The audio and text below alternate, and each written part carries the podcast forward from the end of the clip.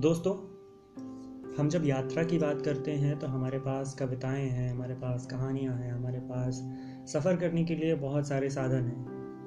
पर जब लिखने की बात आती है, उस यात्रा को अपने पन्नों पर उतारने की तो हम थोड़े से विचलित हो जाते हैं, थोड़े से शांत हो जाते हैं। किस तरीके से हम जंगलों में घूमते हैं, किस तरीके से हम घरों से बहुत दूर पहाड़ों तक जाते हैं, इसी पर आधारित एक कविता।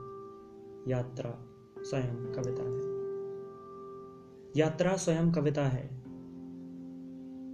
रस्ते पाँव हैं उसके। जंगल घुंघराले बाल। दूर से दिखता छिछला धुआँ। यात्रा का एक मुट्ठी भरे आकाश।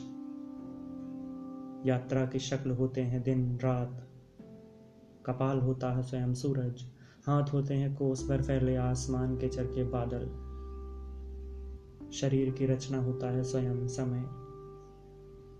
यात्रा का जीवन है अपने घर लौटता यात्री। घर लौटते शाम के पंछी यात्रा यात्रा के अनंत तक के हैं साथी।